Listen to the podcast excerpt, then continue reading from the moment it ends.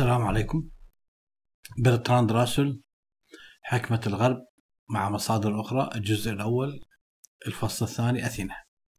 تكلمنا بحلقة يوم أمس أنه أفلاطون تخيل محاورة بين سقراط وبين رجل أمي. وفيما بعد استطاع سقراط عن طريق الأسئلة والرسومات أن يجعل من هذا الأمي يصل إلى نظرية توصل إليها لي توصل إليها فيثاغورس. إذا الرواية توضح لك نظرية سقراط حول المعرفة وكيفية نقل هذه المعرفة. أسئلة سقراط لهذا الرجل الأمي كانت عبارة عن إرشادية وأيضا ساعدته الرسومات اللي كان يرسمها سقراط عندما يسأله.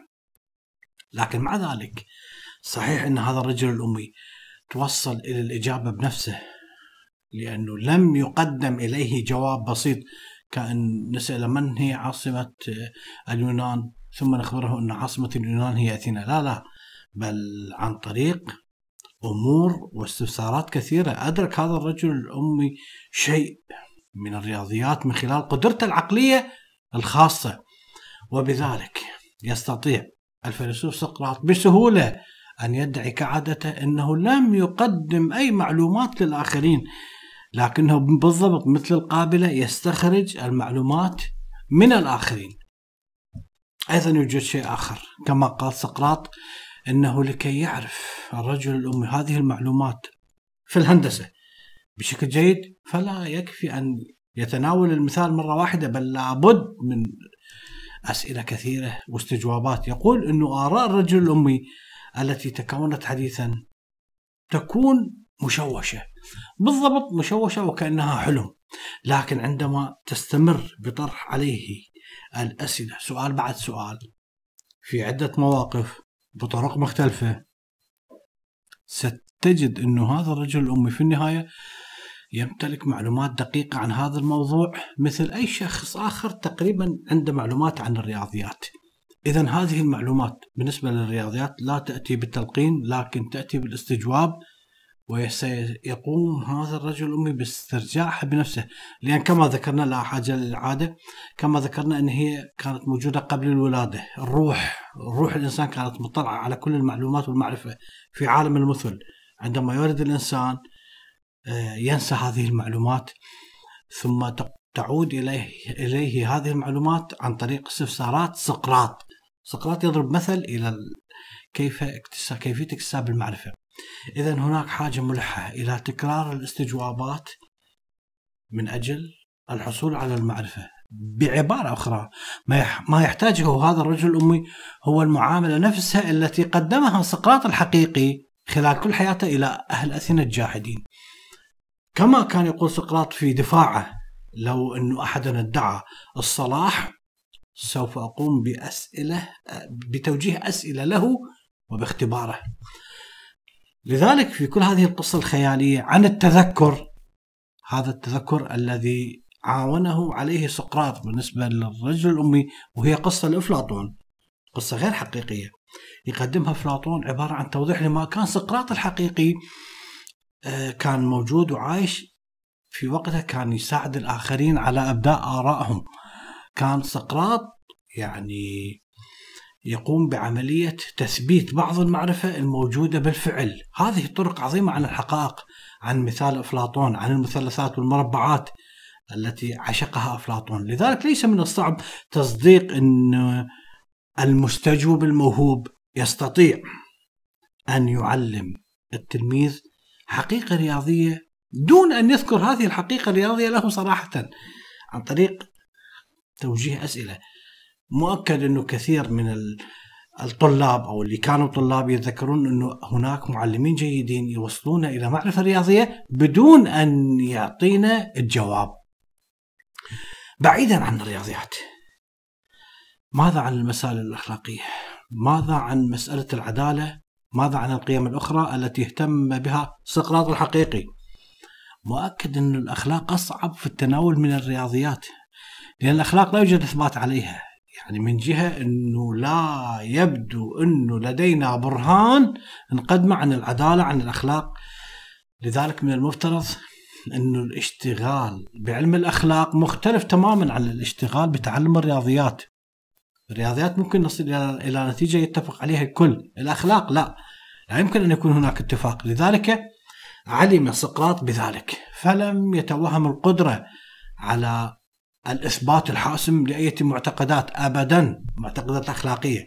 بل على العكس من ذلك كان سقراط دائما يصر على التشكيك في كل شيء التشكيك الذي يكتنف حتى استفساراته. مثلا سقراط قبل الشروع في الدفاع عن أي أطروحة يؤمن بها. يعترف يقول أنني أحيانا أكون مع الرأي المضاد لأن أفكاري بخصوصه شديدة الاتساع. وهي حالة يسببها الجهل بوضوح. يقول للشخص الذي يحاوره أنه لا ريب في أنه أخطأ في تبني كثير من المواضيع. لكن دعنا نواصل الحجاج دعنا نواصل الاستفسارات والاستفهامات. لربما تقودنا إلى أمر صحيح ربما تتمكن من إرشادي إلى الصواب. وهكذا عندما قال سقراط سلفا في تلك المحاورة إنني مليء بالعيوب ودائما ما أخطئ في فهم الأشياء بطريقة أو أخرى فإن سقراط يتواضع بعض الشيء لكنه مع ذلك يدرك تماما أنه لا يملك أي براهين على الإطلاق. بالنسبة للأخلاق للعدالة للقيم ما يملك سقراط أي براهين مثل اللي يمكن أن يحصل عليها بالرياضيات. بالأخلاق صعب الفضائل صعب أنه توصل إلى مسألة يتفق عليها الكل. إذا السؤال هو هل وصل سقراط إلى شيء إذا هل نجح فعلا؟ هل نجح في أن يقدم أي معرفة بالفضائل؟ نستطيع أن نقول من ناحية نعم ومن ناحية لا كيف؟ سقراط عندما يقدم وإن كان هذا الأمر كله بطريقة غير مباشرة فعندما يقدم آراء صريحة بالفعل آراء سقراط صريحة وغير تقليدية بعض الشيء حول الفضائل حول الأخلاق واللي يشكل مجملها نظرية الأخلاقية للبشرية الحياة البشرية بأكملها يقدم آراء صريحة مفيدة صادمة للمجتمع. أما بخصوص إذا نجح أو لا في إقناع مستمعيه بوجهة نظره الإجابة بشكل عام لا. أصلا سقراط لا يستهدف آه، أن يقتنعون بالكلام اللي يقوله على أي حال من الأحوال. لماذا؟ لأنه هو أصلا ليس متأكد من صحة نظريته الأخلاقية بالفضائل بالعدالة وليس الرياضيات إضافة إلى أنه بالأخلاق على الناس أن يبحثون بأنفسهم على الناس أن يجدوا طرقهم الخاصة أن يتوصلون إلى الحقيقة حول هذه المسائل. لذلك ما كان يهدف إلى الفيلسوف سقراط هو إخضاع بعض الآراء حول الفضيلة للتجربة. وفي هذا ينطبق على كل الآراء والاستفسارات مع من يحاورهم. ثم تتحول هذه التجربة إلى محاكمة عن طريق الجدل عن طريق الحوار بحيث يجب التشكيك في كل شيء. يجب التشكيك في كل الأسس والتعريفات في المسائل أو تفسيراتها ومن ثم يتم إيضاحها. لذلك عندما نصل إلى حل يتجاوز الإشكالات يعني يجب أن يتم قبوله لكن يتم قبوله مؤقتا لربما نصل إلى حل أفضل. لذلك النتائج التي تحققها هذه الطريقة هي لا تصل إلى كثير من مظاهر الحكمة الحقيقية أبدا لكنها مع ذلك هي أفضل الموجود أفضل الطرق المتاحة لأن كل تلك لأن لأنه كل تلك الاستفسارات التي يستفسر بها سقراط تقود إلى مؤكد نوع من المعرفة. لذلك إنكار سقراط الصريحة لمعرفة أي شيء فيه شيء من الصحة. معظم الاستقصاءات والاستفسارات التي تعود أصلها إلى سقراط ليس الحقيقي. سقراط الموجود في محاورات أفلاطون أصلا تنتهي دون الوصول إلى نتيجة نهائية. بحيث يسعى سقراط الإفلاطوني للبحث دائما عن ماهية العدالة على سبيل المثال. يظل يجادل ويجادل ويجادل إلى أن بالنهاية يعود إلى منزله خالي الوفاض. لكن بالحقيقة هو ليس تماما خالي الوفاض.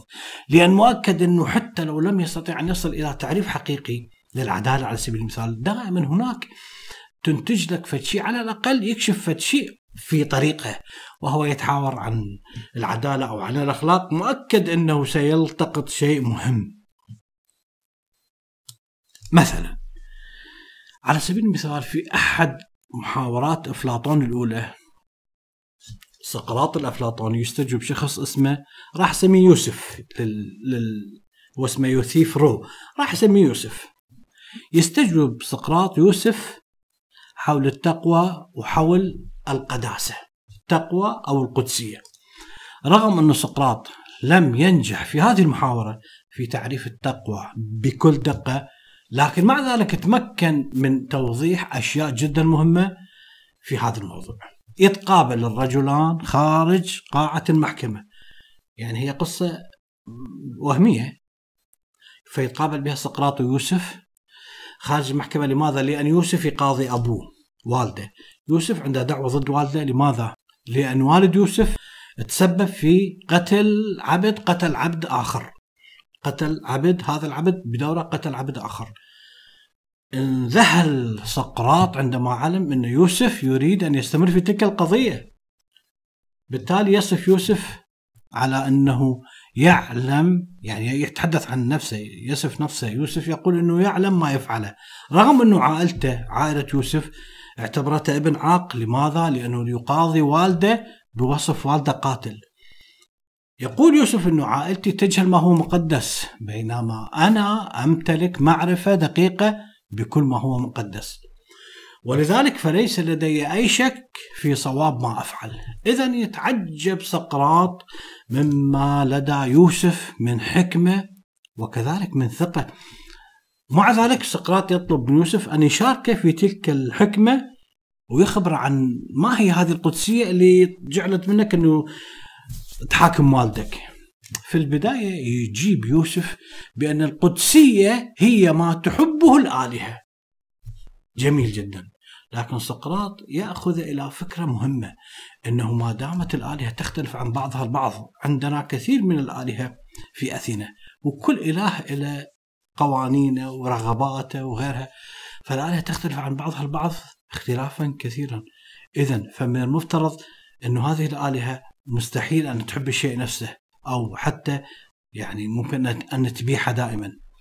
هذا ماذا يعني؟ هذا يعني أنه إباحة الإله لشيء ما أو منعه. لهذا الشيء لا يمكن أن يكون بالحالة معيارا لما هو مقدس. آلهة مختلفة. إذا يعني لربما قد يبيح أحد الآلهة. أنه ممكن أن يقاضي والده قد يكون إله آخر عنده أمر معاكس. فكيف في هذه الحالة؟ في هذه الحالة لا يمكن أن يكون الفرد حكيما بخصوص قدسية هذا الشيء أبدا. لذلك سوف يعودان إلى التحاور مرة ثانية. سقراط ويوسف يعدون التعريف المقترح. من أجل أن يصبح القداسة هو كل ما تتفق عليه الآلهة مجتمعة في إباحته. هذا أمر مقدس. لكن سوف يخطر ببال سقراط سؤال عظيم جدا. هل يعد المقدس مقدسا لأن الآلهة أباحته أم أن الآلهة أباحته لأنه مقدس؟ سؤال قمة بالعظمة. هذا السؤال عظيم لدرجة أن يوسف لم يستطيع أن يستوعبه أو يفهمه من البداية. وأصبح السؤال أصبح بطريقة يعني ممكن أن يتوضح كالتالي. هل يعد ما أباحته الآلهة مقدسا لمجرد أنهم آلهة وأباحوه؟ أم أن الآلهة ملتزمون بإباحة أشياء معينة؟ هذه الأشياء مقدسة في ذاتها بغض النظر عن إباحة الآلهة لها. ناس سؤال. في المحاورة هذه اللي يذكرها أفلاطون أفلاطون للأسف لم يملك بقتها كثير من المفردات اللغوية البسيطة ما يمكن توضيح الفارق. لذلك عندما يحاول سقراط أن يشرح ليوسف عن القدسية والآلهة واللي تبيحه والآلهة واللي ما تبيح الآلهة يتعثر كلامه بأمور لغوية ونحوية. كذلك ليست لها أي صلة تقريبا بالموضوع وليست ملزمة بالموضوع.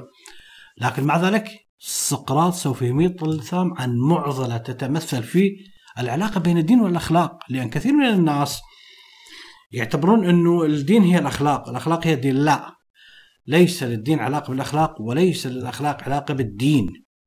كثير من الناس متدينين وهم يعني سيئي الخلق جدا والعكس صحيح. هناك ناس لا يؤمنون بالدين خلوقين حتى الحديث النبوي يقول شراركم في الجاهلية شراركم في الإسلام. وخياركم في الجاهلية خياركم في الإسلام. إذا الإنسان السيء مجرد أنه فقط يترك الوثن كان يعبده ويعبد رب العالمين. أخلاقه ما تتغير. لا تتغير أخلاقه وكذلك الإنسان السيء الخلق وحتى الحسن الخلق. يبقى حسن الخلق مهما تعد تغير الإله اللي كان يعبده. لذلك إذا أطرحنا السؤال نفسه حول ما يمكن اعتباره صوابا من الناحية الأخلاقية أفضل مما أن نطرحه من ناحية قداسة. لأن إذا سألنا هل هذا الأمر أخلاقي سوف نواجه خيار صعب. هذا الخيار إنه الصواب لا يمكن وصفه بأنه ما تريده الآلهة. هنا الفيلسوف لايبنز ب تقريبا بالقرن الثامن عشر في بداية القرن الثامن عشر يعني قال في الوقت التي طبعا تقلصت به الالهه آلهة أثينا وأصبحت إله واحد. يقول إنه هؤلاء الذين يقولون أو يؤمنون أن الرب قد خلق الخير والشر اعتباطا لا منطق فيه. هؤلاء إنما يجردون الرب من صفة الخيرية. كيف؟ لأنه لن يكون العبد ملزم بحمد الله والثناء على الله على كل ما يفعله. للحلقة تكملة.